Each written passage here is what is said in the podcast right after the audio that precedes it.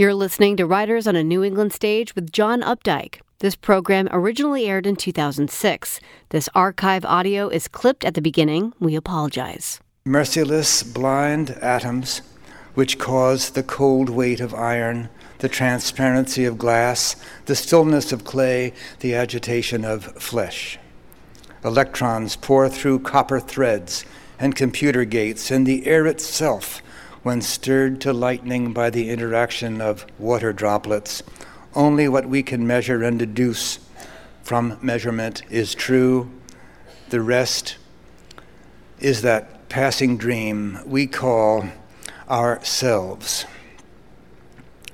Ahmad is 18. This is early April. Again, green sneaks, seed by seed, into the drab city's earthy crevices. He looks down from his new height and thinks that to the insects unseen in the grass, he would be, if they had a consciousness like his, God. In the year past, he has grown three inches to six feet, more unseen materialist forces working their will upon him. He will not grow any taller, he thinks, in this life or the next. If there is a next, an inner devil murmurs. What evidence beyond the prophet's blazing and divinely inspired words prove that there is a next? Where would it be hidden? Who would forever stoke hell's boilers? What infinite source of energy would maintain opulent Eden, feeding its dark eyed houris, swelling its heavy hanging fruits, renewing the streams and splashing fountains in which God, as described in the ninth surah of the Quran, takes eternal good pleasure. What of the second law of thermodynamics? The deaths, the deaths of insects and worms, their bodies so quickly absorbed by earth and weeds and road tar, devilishly strive to tell Ahmad that his own death will be just as small and final. Walking to school, he has noticed a sign, a spiral traced on the pavement in luminous ichor, angelic slime from the body of some low creature, a worm or snail of which only this trace remains. Where was the creature going? Its path spiraling inward to no purpose if it was seeking to remove itself from the hot sidewalk that was roasting it to death, as the burning sun beat down, it failed and moved in fatal circles. But no little worm body was left at the spiral's center. So, where did that body fly to? Perhaps it was snatched up by God and taken straight to heaven. Ahmad's teacher, Sheikh Rashid, the imam at the mosque upstairs at 2781 and a half West Main Street tells him that according to the sacred traditions of the Hadith, such things happened. The messenger, riding the winged white horse Buraq, was guided through the seven heavens by the angel Gabriel to a certain place where he prayed with Jesus, Moses, and Abraham before returning to earth to become the last of the prophets, the ultimate one. His adventures that day are proved by the hoofprint, sharp and clear, that Buraq left on the rock beneath the sacred dome in the center of Al Quds, called Jerusalem by the infidels and Zionists, whose torments in the furnaces of Yahanan are well described in the 7th and 11th and 50th of the surahs of the book of books. That goes on some way. You get Ahmad's slant on the high school around him, his sense of, of uh, faith, struggling, fighting with doubt, the doubt that he feels uh, inhabits almost the entire environment there in northern New Jersey. Uh, and secondly, let me just read a few pages in which he uh, makes a fatal, fatal response. Um, we followed him up to this page, which is 187 of the novel, we followed, we watched him graduate from high school, uh, flirt slightly with Joryleen Grant, a black girl who sings in the Baptist choir. He even goes to the Baptist church. Uh, he is instructed in the mysteries of how to drive a smallish uh, truck. And his uh, companion on his journeys through northern New Jersey is uh, Charlie Chehab, who is the uh, son of the owner of Excellency Furnishings, uh, a family of Lebanese Americans founded this in the in the uh, large but depressed city of New Prospect. And here's a moment in their travels. One July day, on the way back to the store, Charlie directs him to swing into Jersey City. Through a warehouse region rich in chain link fences and glittering coils of razor wire and the rusting rails of abandoned freight car spurs. They proceed past new, glass skinned, tall apartment buildings being erected in place of old warehouses to a park on a point from which the Statue of Liberty and Lower Manhattan loom close.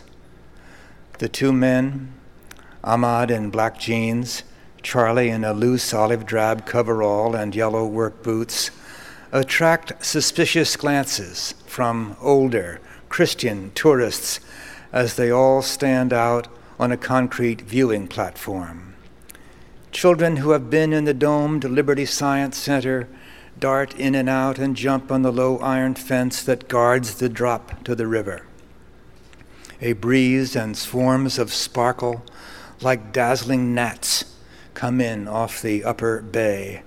The world famous statue, copper green across the water, presents a rather diminished side view at this angle, but lower Manhattan thrusts forward like a magnificently bristling snout. It's nice, Charlie observes, to see those towers gone. Ahmad is, Ahmad is too busy absorbing the sight to respond. Charlie clarifies they were ugly, way out of proportion. They didn't belong. Ahmad says, even from New Prospect, from the hill above the falls, you could see them. Half of New Jersey could see the damn things. A lot of the people killed in them lived in Jersey. I pitied them especially those that jumped. How terrible to be so trapped by crushing heat that jumping to certain death is better. Think of the dizziness, looking down before you jump. Charlie says hurriedly, as if reciting, Those people worked in finance, furthering the interests of the American empire, the empire that sustains Israel and inflicts death every day on Palestinians and Chechens, Chechens, Afghans, and Iraqis. In war, pity has to be put on hold. Many were merely guards and waitresses, serving the empire in their way. Some were Muslims. Ahmad, you must think of it as a war. War isn't tidy, there is collateral damage. Those Hessians George Washington woke from their sleep and shot were no doubt good German boys, sending their pay home to mother. An empire sucks the blood of subject peoples so cleverly they don't know why they're dying, why they have no strength. The enemies around us, the children and fat people in shorts giving us their dirty little looks, have you noticed?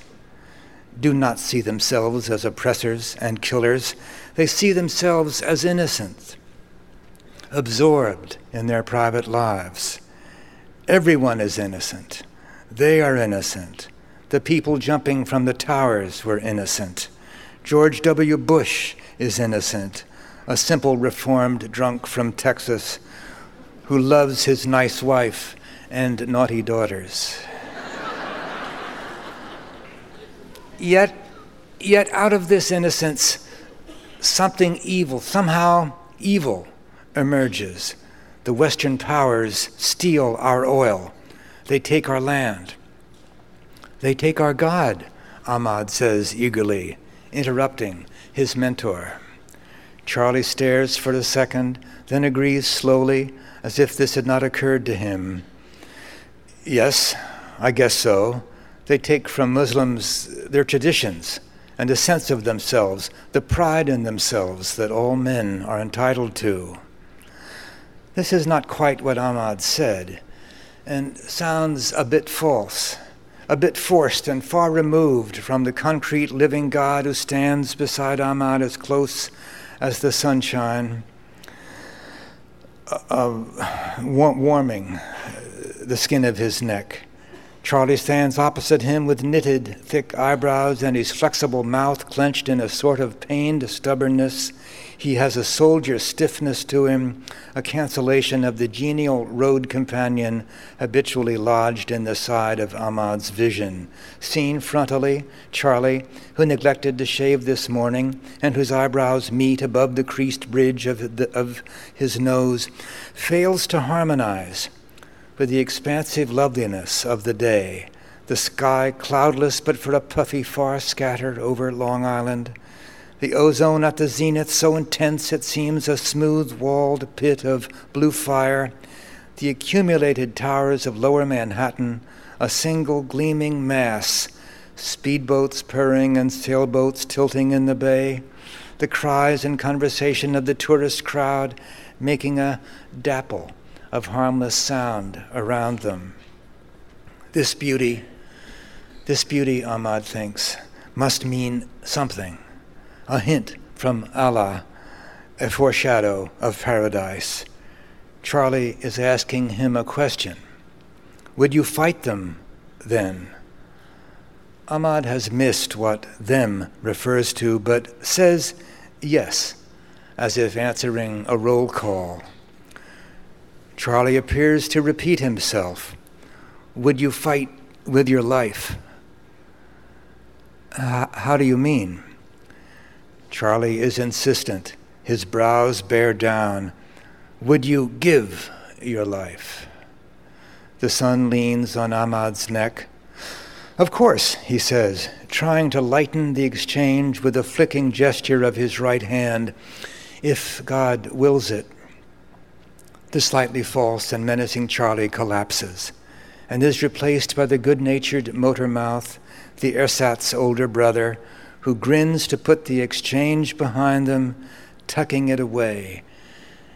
Just what I thought, he says. Madman, you're a good, brave kid. Thank you. This is The Exchange on New Hampshire Public Radio. I'm Laura Knoy, and we're listening to Monday night's Writers on a New England Stage event with author John Updike. After Mr. Updike read from his new novel, Terrorist, I joined him for an onstage interview with questions from the audience as well.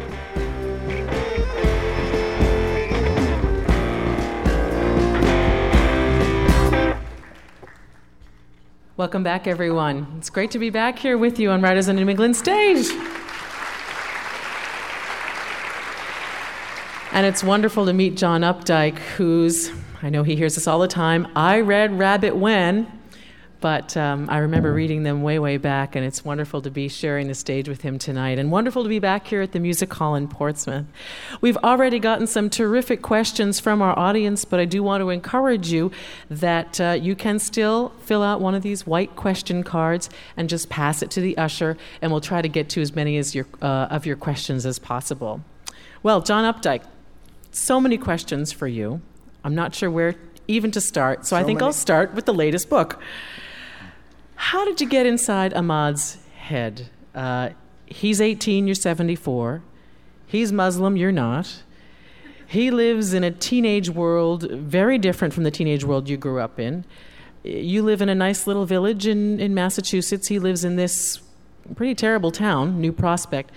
How did you manage to portray someone so utterly different from yourself? Well, Laura, you're assuming I did a good job of it, and maybe I did a, bad job of it. But I thought, having been once 18 and having attended a high school, uh, true, uh, a long time ago, but having been a high school student and uh, being in my own uh, more modest and less extreme way uh, religious, I thought I could uh, animate the mind of a young, extreme Muslim uh, and I, you know, I did some research. I read the Quran uh, again. I read it before, and uh, I read the newspapers, and uh, I'm morbidly interested, in fact, in the phenomenon of suicide bombers. So, so many of them so young, and a number of them female now. Uh, why do they do it? Uh, how are they handled? All that. so any novel is a bit of a leap into the dark. Uh, you mentioned Rabbit, but when so long ago in 1959 I sat down to write about an ex basketball player who runs away from his wife and small son, I was none of those things. I had not been a basketball star, I was not 6'3, I was not Swedish in origin, and I didn't live uh, in Brewer, PA. Uh, Brewer is a little like New Prospect, in fact. I seem to be interested in that kind of depressed eastern Rust Belt city with an empty downtown and uh, nevertheless people continuing to try to live there. So, this type of city has been on my mind for some while. It's true I don't live in one, but whenever I visit one, whether it's Lawrence, Mass., or Lynn, or Reading, PA. I'm interested. I'm interested in it because these are stately cities, many of them with a proud industrial past, and now they have these boarded up downtowns and uh, a lot of immigrants uh, who don't know the language very well and aren't getting along with the law terrifically well. Anyway, I'm interested, and I think a novelist is entitled to follow his interests however far afield from his own life uh, they take him. Did you have any helpers, you know, any 18 year old Muslims who you met or talked to or, you know, gave you some personal insight into what it's like to be Ahmad? You know, if I met an 18 year old fanatic Muslim, um, I really don't think I'd be able to use him. Uh, he, and he might, he might disrupt my own vision of an 18 year old uh, fanatic Muslim. So, in a way, you don't want to know uh, too much. A novel is fiction is the product of ignorance as much of, of knowing. Uh, I did, however, re- recognize that there would be people reading the book who did know Arabic, and so I uh, made some effort to uh, get the Quranic quotes uh, correct. Uh, by that I mean I didn't want to inflict uh, the Arabic script upon the reader of this book. I thought that was too much, too opaque. But the sound of the Arabic in um, the Roman alphabet. I thought would be sufficiently mysterious and even ominous and musical, and it gives you some feeling for what the language might sound like. This magical language, because Arabs, Arabs live for their language much as Russians used to. Uh, they love uh, their own language. So I got the, uh, I enlisted, found through Harvard, I found a young graduate student from Lebanon who knew the Quran very well and who tried to keep me on the, the straight path of Quranic correctness. Uh, but no, I'd, I'd, be, I'd be scared to meet an 18 year old uh, Arabic like my hero for fear that uh, the externals of him, the fact of him, would in some way prevent me from creating my own. Did you have moments where you thought, uh, I'm not getting this Quran thing right? I'm not getting the Arabic right. I'm, I'm not portraying how Ahmad feels about his religion right, uh, it, because it's very personal, the way that you describe how he feels about his faith and his God. Do you ever well, worry about, you know, insulting someone or having even a Mohammed cartoon moment where people say, you know, how dare you portray us like this? You got it all wrong. I love that phrase, the Mohammed cartoon moment. Um, I've been dreading that, dreading the moment when an indignant uh, Muslim would rise up out of the, out of the audience um, armed with a pistol. And this, this uh, theater is so dark, there might well be several of, the, of them out there. Um, but uh, no, I don't, I'm not enough of a worrier, possibly. Uh, I've written a great deal about uh, being a boy in Pennsylvania and a certain amount about being a suburbanite in New England. And uh, I'm of an age when, uh, if I'm not going to take risks, uh, when can I? So uh, I just went ahead, and you go ahead as long as it feels kind of solid under you. I began it in the first person and decided that this would diminish the novel just to keep it inside Ahmad's own young head, his young and in a way ignorant head.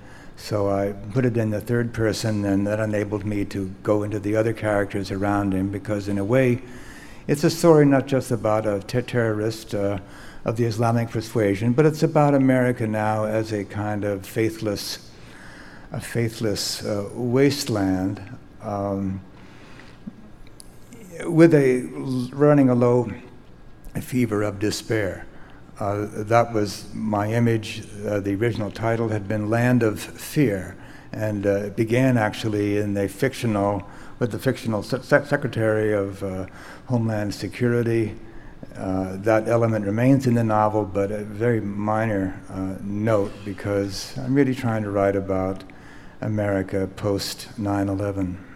Well, and picking up on that, uh, much has been written about how this book is a departure from your usual genre, your usual subject matter. How much was it a departure for you, Mr. Updike? And how much are familiar themes present in this book, you know, that readers would recognize from other Updike books? And you just touched on that, but I want you to give us a little more, please. I think writing is a lot like handwriting, is that no matter how hard you try to make it different, it tends to come out much the same, and you can't feel a handwriting expert about your penmanship. And so there are certain Updikean elements that I can't control uh, in this book. Uh, I was great, greatly relieved uh, when I could cook up a, um, an affair between Ahmad's guidance teacher and his mother. Um, this seemed to put me in comfortable t- territory where I didn't didn't have to consult the Quran and, and uh, people who uh, know my work, uh, the blessed few uh, who do, uh, know that I've written other novels that take place in fantastic locales. the coup is about a dictator in Africa, an African nation invented called Kush and there's also a book about Brazil, which tries to tell the Tristan and Isolde story, again from the through Brazilian characters. So I have, uh, you know, tried to stretch myself, and even, you know, for, for a writer, it's sort of an adventure. It's a trip. You're proposing a place you've never been, and you try to go there. And that was sort of this book. I tried to go there.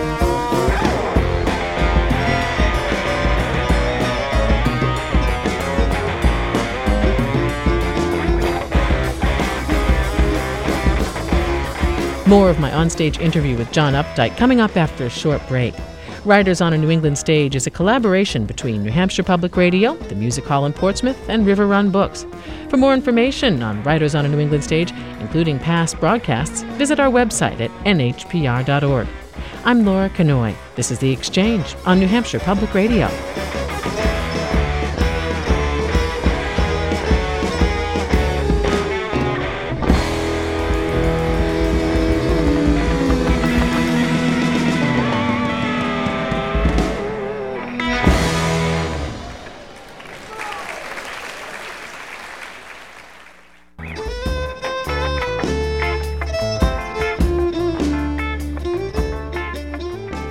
Religion is uh, a presence in your other works. It's a huge presence in this novel, obviously. How would you describe your own religious faith, and how does that belief system show up in your writing, including in this latest novel? Uh, that's not a small question. Um, I was brought up as a Lutheran in Pennsylvania, Lutheran. I married a Unitarian minister's daughter, and we compromised upon the Congregational Church in New England, which sat, as they tend to do, in the middle of the green in the center of the town, and uh, uh, got something out of both denominations. But my later life course has taken me into the Episcopalian uh, church, where or the Episcopal Church. My wife tells me I must stop using the word Episcopalian so frequently. So I've never really, uh, even in college, when people tend to uh, go elsewhere than the available churches, I've never really set myself adrift from my church upbringing. Uh, my father was a minister's son from New Jersey, Presbyterian, and uh, was taught Sunday school and sort of represented a uh, heroic, to my eyes, attempt to be a good man. And an early novel of mine called The Centaur tries to describe my father in his rather comical struggle to be good. But his example has never left me, and uh, to imagine myself uh, without any belief system, as you call it, uh, I feel I would be depressed and lack courage. Being a Christian, even a watery kind of Christian, has, I think, given me the courage of my creativity and enabled me to take risks that otherwise I might not have. I took a risk when I left New York City, where I had a comfortable job, and came up to New England, where I had no job except that of a freelance writer. And it's enabled me to write now and then on the edge of what was acceptable and uh, respectable. So uh, that's about all I can think of.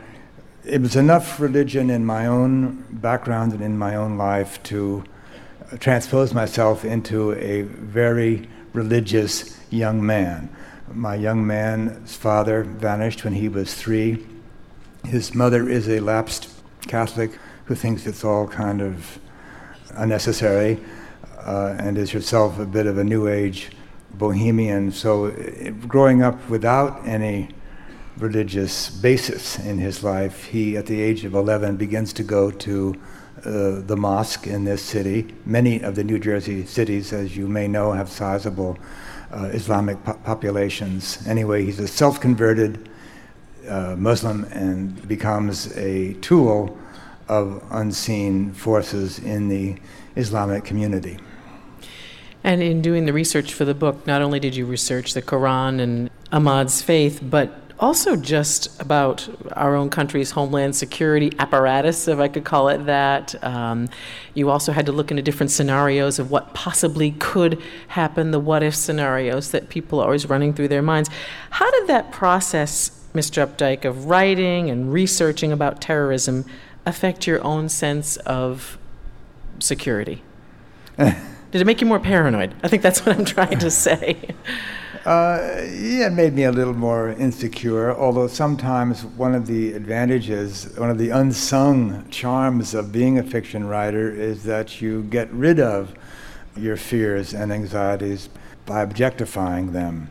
I remember in my mid 50s, I had a, I thought, an ominous set of chest pains, and both of my parents eventually died of heart attacks. Uh, so I was anxious for myself, and I uh, occupied myself by killing off a character of heart disease in one of my novels, uh, a novel called R- Rabbit at Rest, actually, and the worse he felt, the better I felt. and uh, I don't think being a resident of a small New England town, I'm exposed to the full brunt of the nervousness, the new nervousness uh, since 9 11. I think to be a New York resident and go into those subways every day, uh, not knowing but what there might be some poison gas or a big explosion, uh, that I think has changed the quality of life for New, New Yorkers and I suppose many big city dwellers, Chicagoans. Chicago is frequently mentioned as the possible site of the next serious uh, catastrophe. Uh, so yeah, I'm I'm sort of in a good place. But yes, I grieve. I grieve over the headlines from Iraq. I grieve that the world hates us, as we're assured every day in the press. I grieve that the Arab world, which used to be, if anything, pro-American, is now distinctly not. Uh, the constant leakage of lives in Iraq and Afghanistan and elsewhere is painful uh, to me, and you wish it would stop. On the other hand, I'm glad I'm not trying to run the world. So yeah, it, it, it, was like getting rid of a burden. I was am worried about terrorism. Uh, I see the possibility. I am aware that the quality of American life changed about five years ago, and as an American novelist, I'm just trying to um, cope with the change in the air. Were you trying to send your readers a message about their own coping? I think I believed that I was that my mission in this novel was to give a sympathetic portrait from within of a young terrorist, a young man who was enlisted in terrorism, who is in other respects a good boy, a good student, nonviolent, anxious just to do the right thing as defined by his own religion. So I think that in the fiction that has been written and more to come, lots more to come, the terrorist figures as the other, the deadly other, the new monster to replace the Japs and the Huns of World War II and the, the commies of the Cold War. Now it's the Arabs, and uh, so rather than write that way about, I tried to get inside what it feels like. This, from the other side, is construed as a war, and many things are okay in a war that are not okay otherwise. Uh, and once you can imagine this benign country of ours as the great Satan, as the embodiment of, of everything corrupt, sensual, and godless, about the modern world, then you can sort of begin to see that, yes, even the insurgent tactics in Iraq, atrocious as they are, can be construed by the people that perpetrate them as in some way good and godly actions. So I guess that was my purpose here was to try to illuminate the terrorist phenomenon from inside uh, with a kind of um, loving touch. Well, and we have a couple questions actually from the audience on that vein, and I want to ask them to you now. Um, here's one that's a perfect follow up. Have you had much backlash for portraying a somewhat positive person as a terrorist? This person who asked the question says, People do so love black and white. Mm. Black and white is the way we need to frame things uh, to act. And I remember as a young, as a child, really, World War II the exhilarating sensation of being all white and the other side being all black. And it was more or less the case, really, certainly in the case of Nazi Germany, uh, that there was no disputing that, that we were on the, the right side. Uh, what friction I've been aware of has come not from people who think it's wrong to try to show terrorists or extremists from within, but from um, Arab Americans who feel that I've caricatured or failed to understand the beauties and the coherence of Islam. So on talk shows, and I've been promoting this book and been on a, quite a few talk shows, I occasionally get these pained but generally polite calls from Arab Americans who feel I don't really get it and therefore should let the topic alone. And what do you say to them? well, it's too late. Uh, um, uh, anyway, I think a fiction writer has a duty to be as daring as he can be, and uh, um, you must fight for your right to try to animate without first-hand experience, to animate on the basis of having, you know, lived for 74 years and having absorbed a lot of unconscious impressions. I think I'm entitled, as the next person, to try to write about these matters. I've written from the standpoint of women in more than one novel. I've written about Buddhist or a Hindu, I guess it properly is a Hindu ashram. Uh, in my interest in religion, I've gone astray from my own roots many times. Uh, I think that's your job if you're going to be an imaginative uh, writer. Here's a question that I like What parallels do you see between Rabbit and your new character?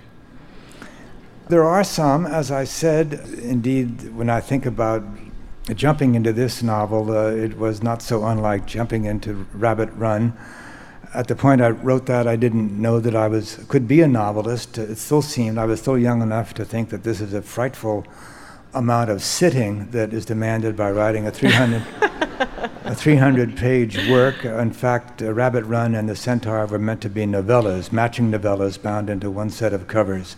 But in fact, Rabbit Run, when I got into it and discovered the present tense, a great aid to fast writing somehow and to being with Rabbit in his present tense, in his perpetual present tense. Not much reflection, not much looking backward, and not much looking ahead. Just a thing happens, he happens, he runs right in front of it. It's like a movie, was my notion of it. So uh, uh, that went more fluently than I would have expected.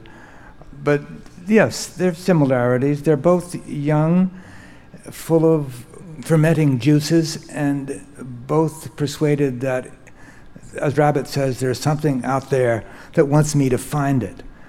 And so all of his running and running away uh, is justified by this sensation that there's something uh, beyond social goodness or being responsible. There's something uh, in him that wants to find or wants to be found.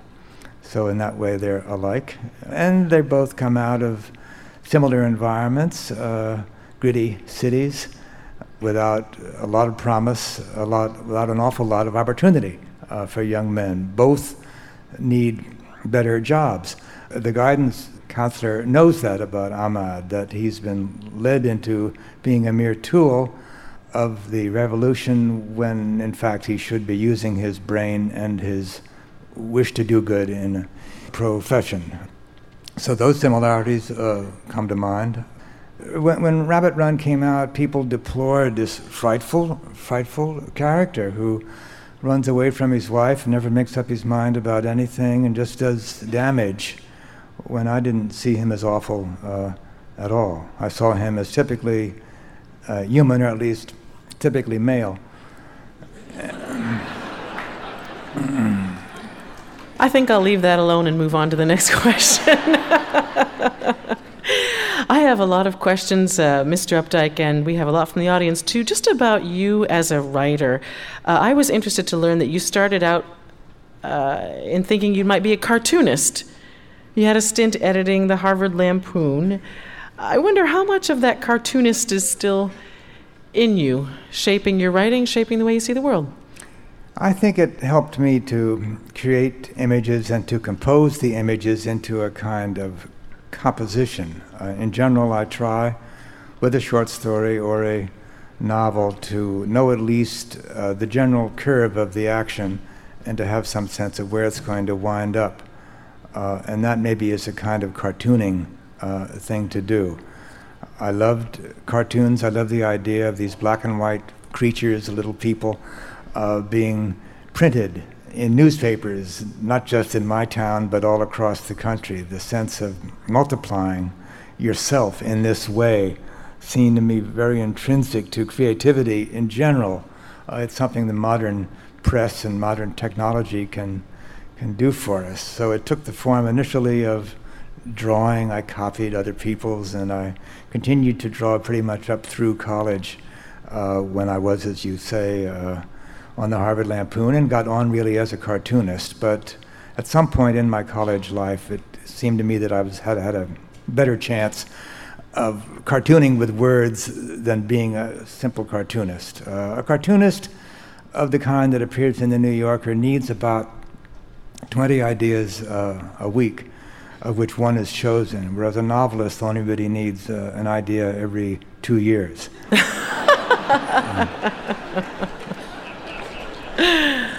but I but, but I do use the cartooning, although I rarely draw now because my drawing hasn't basically matured. Ever since I was 22, I drew as well as I, I do now, as well, better actually. Uh, but it, it gave me a sense of specific ambition as opposed to general ambition, rather than wishing to be a great writer like Tolstoy. I merely wish to get into the New Yorker magazine. Uh, uh, had a specific goal, uh, and I think often you hit a target you're aiming at much more usually than you hit something you're not aiming at. You know, speaking of maturing, um, how would you say you have evolved as a writer?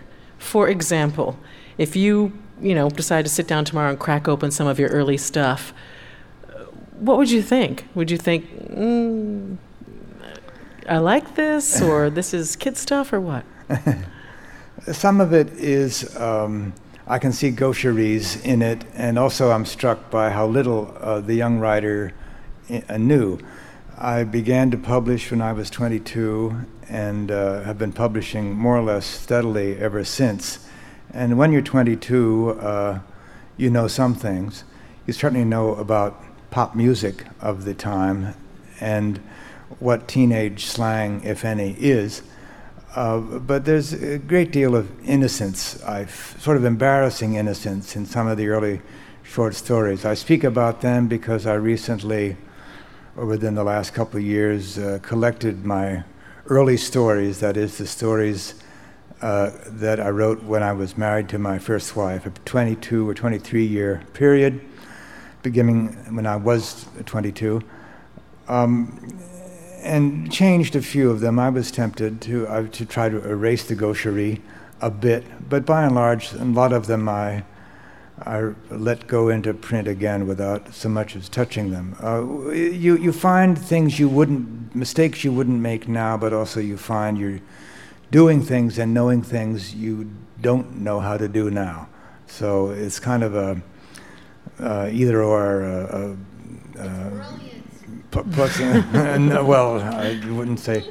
I don't know. What do you think is brilliant? The lights are certainly uh, bright enough. Um, um, uh, I, I'm not very self critical, really, not the way some writers are who loathe, they say, their, their early stuff. Uh, no, I kind of like it above a certain threshold.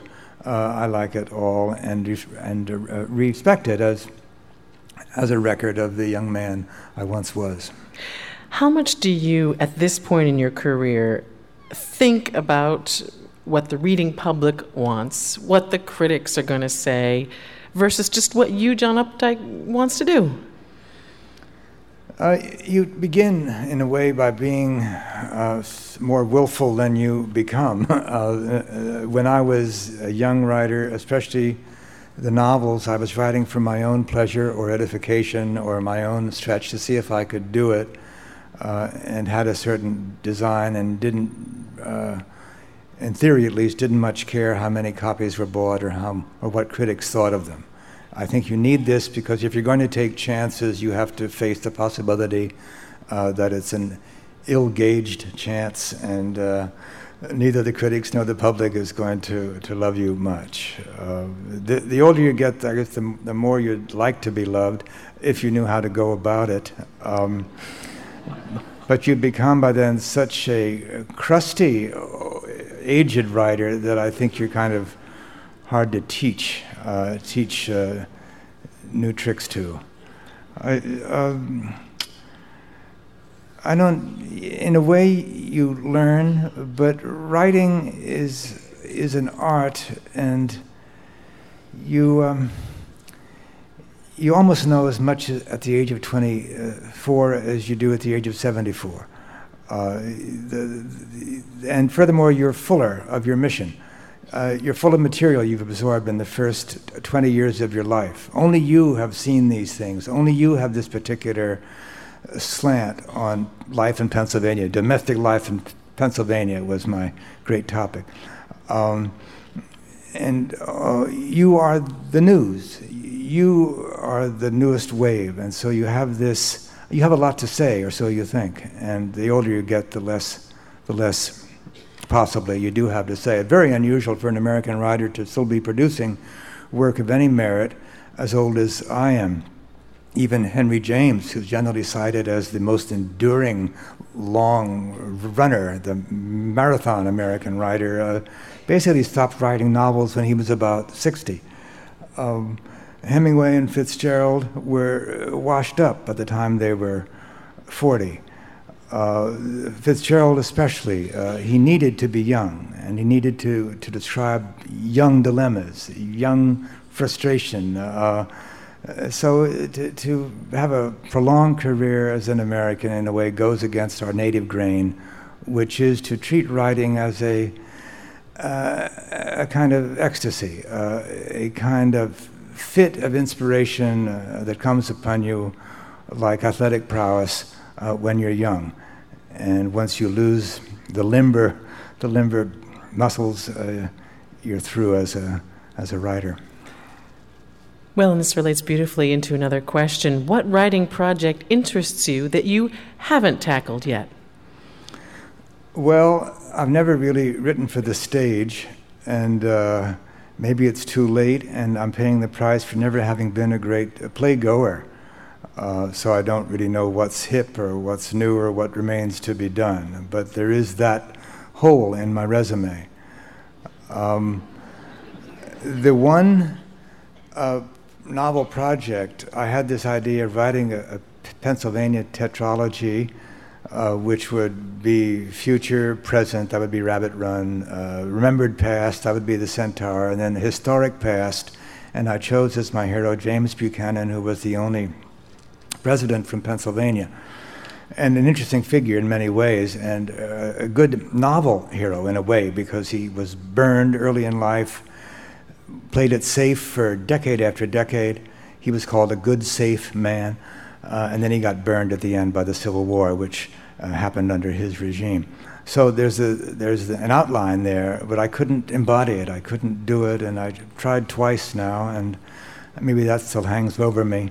Uh, but I think maybe I gave Buchanan my best shot. There are some writers who find the historical novel con- congenial, who don't mind digging up old facts, looking at old prints, old photographs, and constructing a kind of world out of it. Some writers are terribly good at it. I'm always troubled by having not authenticated what I'm writing by being there. I seem to need memory of actual textures, actual faces, actual expressions before I can begin to write. So that's a that's a, a lack. Hen- Henry James, by the way, had very little good to say about the historical novel because he thought too that a writer's mission and writer's purpose was to describe his own times where he was uh, an authentic uh, witness. And one last question for you, Mr. Updike. Um, uh, the last time we did Writers on a New England stage, Dan Brown told us about his anti gravity boots that he hung, would put on and would hang from the ceiling to kind of get a new perspective on a plot twist or get a new idea or bring some blood to his brain. Uh, this person wants to know Do you have any rituals or charms to aid you in your creative process? Yeah, such as anti gravity boots. Uh, that sounds like a very strenuous uh, aid to aid to thought. Um, Hemingway used to sharpen pencils. I remember that much, and he always began the day. He rose. He was an early riser, Hemingway, and he'd rise in the dawn there in Cuba or Florida, uh, and sharpen the pencil to get himself started. Uh, I generally uh, write a few letters, I answer a few letters. I have a variety of writing implements, ranging from a word processor to pencil and paper, uh, with a typewriter, an old manual typewriter in between. And uh, I don't have any ritual like gra- anti gravity boots, although I find that sometimes you do we must trust writers, I guess we all must trust the subconscious to a degree.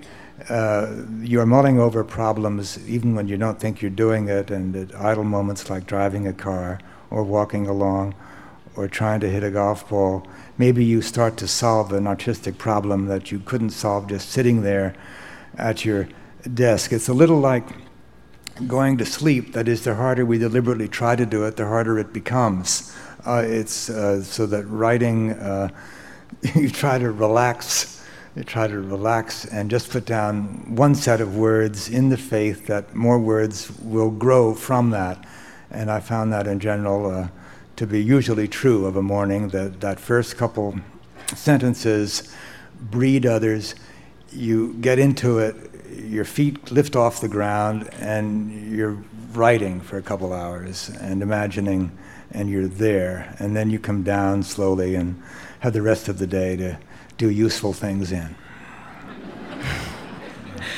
Well, Mr. Updike, thank you for joining us. And I want to let everyone here know that the next Writers on a New England stage will feature Mitch Albom. He's author of Tuesdays with Morrie. He'll be our next author on Writers on a New England stage discussing his new book, One More Day. That will be on September 29th. And once again, a very special thanks to our guest tonight, John Updike. Thank you. Thank you. Thank you.